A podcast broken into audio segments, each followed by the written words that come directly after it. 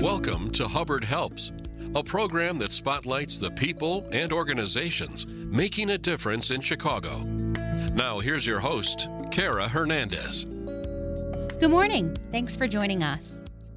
Brightpoint envisions an equitable world where all children and families thrive in strong communities. They advance the well being of children by investing in families to disrupt the systemic and multi generational cycle of racial, social, and economic inequality. With us this morning to talk more about Brightpoint and their upcoming Brightpoint benefit is Mike Shaver, President and CEO. Mike, thank you so much for joining us this morning. Thank you, Kara. It is great to be with you. I appreciate your time. How did Brightpoint get started and how has it grown into what it is today? So, uh, Brightpoint originally was Children's Aid, and we have been around 140 years. In our earliest days, we really were an organization committed to removing children when they couldn't be at home, and oftentimes when they were in what we call poorhouses at that time or even institutions. For decades, we as an organization known as Children's Home and Aid shaped foster care. Uh, we founded the Children's Home Society of America, which uh, at its peak had uh, members in 35 states. Those members were part of a very early convening at the White House. It was called the White House Conference of Children, and it was first convened in 1909. And that very first convening that we participated in led to the creation of the Federal Children's Bureau, which still exists today as part of Health and Human Services.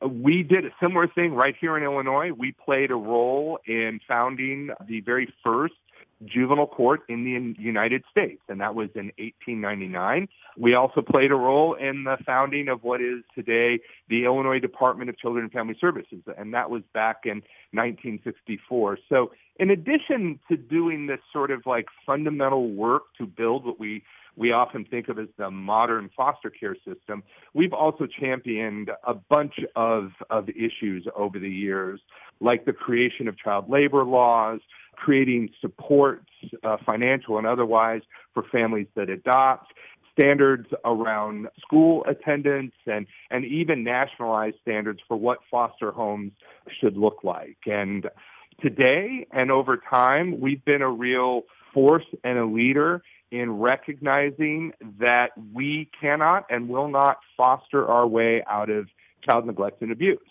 So we are committed to going upstream with our service interventions, making family the centerpiece of our investments, and so that uh, children can thrive and youth can thrive. And, and we, we're doing all of that work with an equity lens. And, and that is why we have changed our name to Brightpoint, because it's our belief that zip code is not destiny and that everyone really has the opportunity to succeed, and, and our organization is committed to providing that support. What do you want listeners to understand about how poverty, trauma, and systemic barriers to equity affect families? And are there any misconceptions that people might not think about?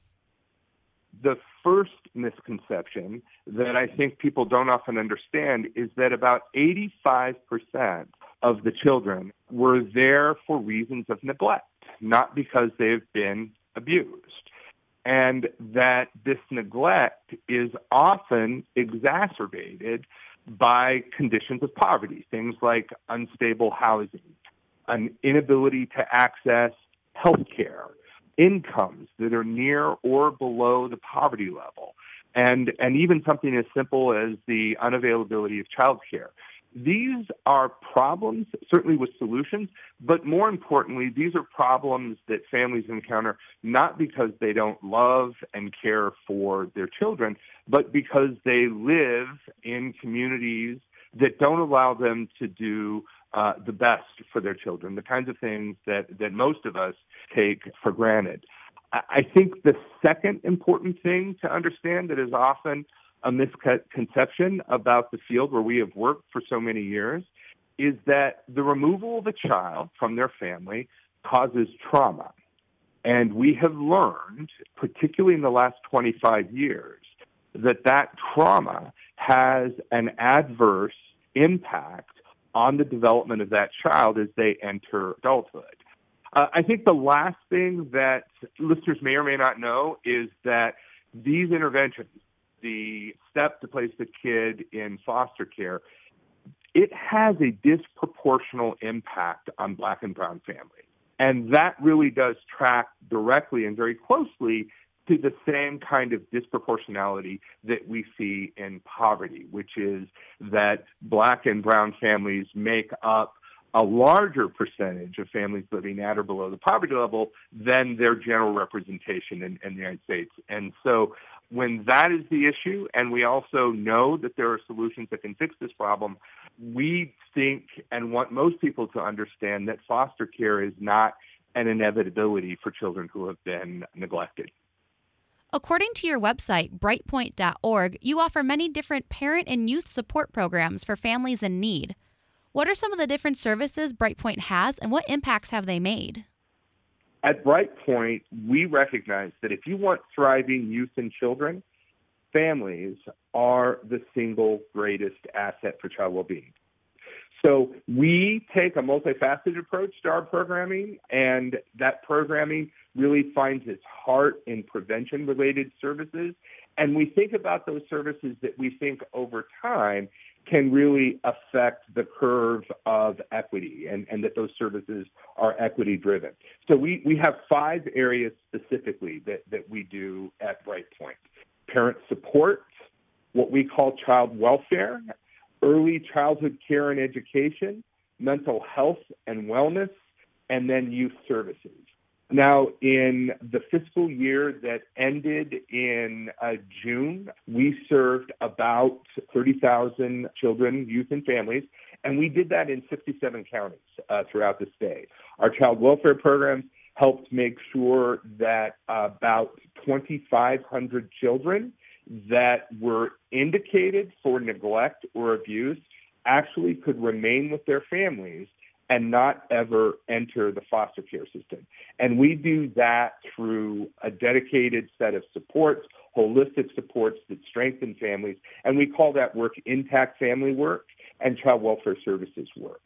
We had about 2,000 and 2,200 youth that participated in programs that are very specifically designed to reduce a set of risk factors and ensure success at home, in school, and in their community. And, and these are youth that might have been at risk because they've been involved in the juvenile justice system. They've come to us through a school referral. But we, we know that when we can get to that work early, we can support families. We can reduce the likelihood that they get more involved in the juvenile justice system or that they're more likely to get involved in programs that result in violence and our finally through our mental health and our wellness programs, about 1,100 children and their caregivers they receive support, and that could have been anything from a handful of group therapy that we do, one-on-one therapy. We've done it as telehealth.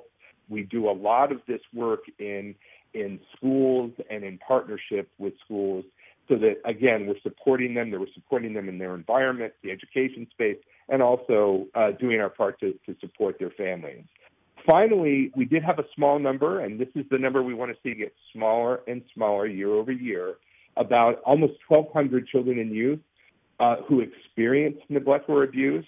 We served them and supported them and did case management work and supported their relatives and their foster families through what we call our foster care services. So, and of that group, we were actually able to get almost 250 of those children and youth back to their families or to other permanent homes. So we see this as work that we do on the front end. Let's keep them out uh, whenever possible of the foster care or the child welfare system. But because we're such experts in doing this work, accelerating our practice so that more and more of those children can go home faster and in greater numbers. And, and that's how we are doing our job to reduce the need for foster care as we know it.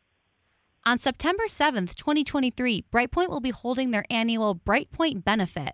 How did this event come about? What is the goal for the event? And how can people participate? So I am super excited about this event. We, with the launch of Brightpoint, we decided to launch a new intention to engage a whole new group of supporters with this first annual Brightpoint benefit.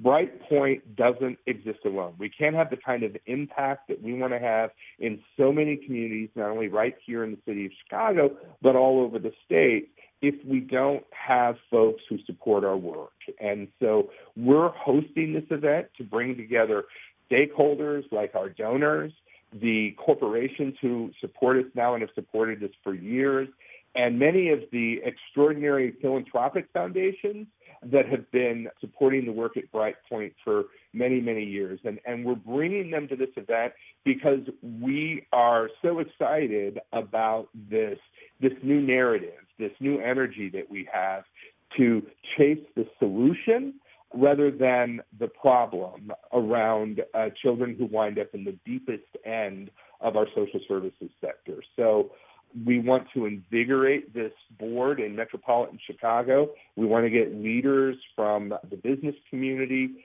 in front of new audiences so that they can be a part of this important cause that shapes the communities in which we live and, and really can make all of our communities better. People can go to www.brightpoint.org and there is a tab there for events, and it probably will pop up as soon as you land on that page. And there's a link you can follow to order tickets. You can also use that link if you just want to make a contribution. It's very prominent. You can also go to the website just to learn a little bit more about us, see all about our strategy and our, our blueprint for impact. But everything is done electronically. If you want to join us on September 7th, complete uh, the information, uh, purchase a ticket, and we'll get you everything you need electronically for the event. What plans and goals do you have for Brightpoint in the future?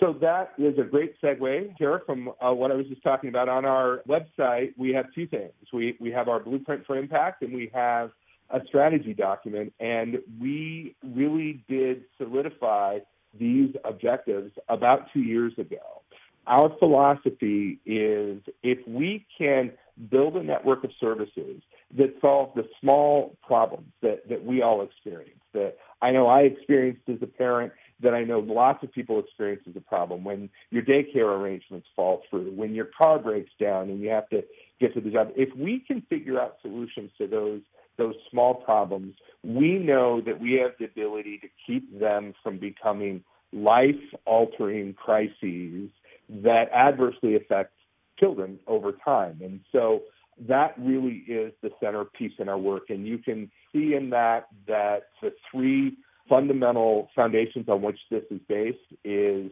that we are committed to going upstream. We are committed to investing in families as a solution, and we are committed to bringing an equity lens to this and, and righting some of the systemic wrongs that have disproportionately impacted families of color.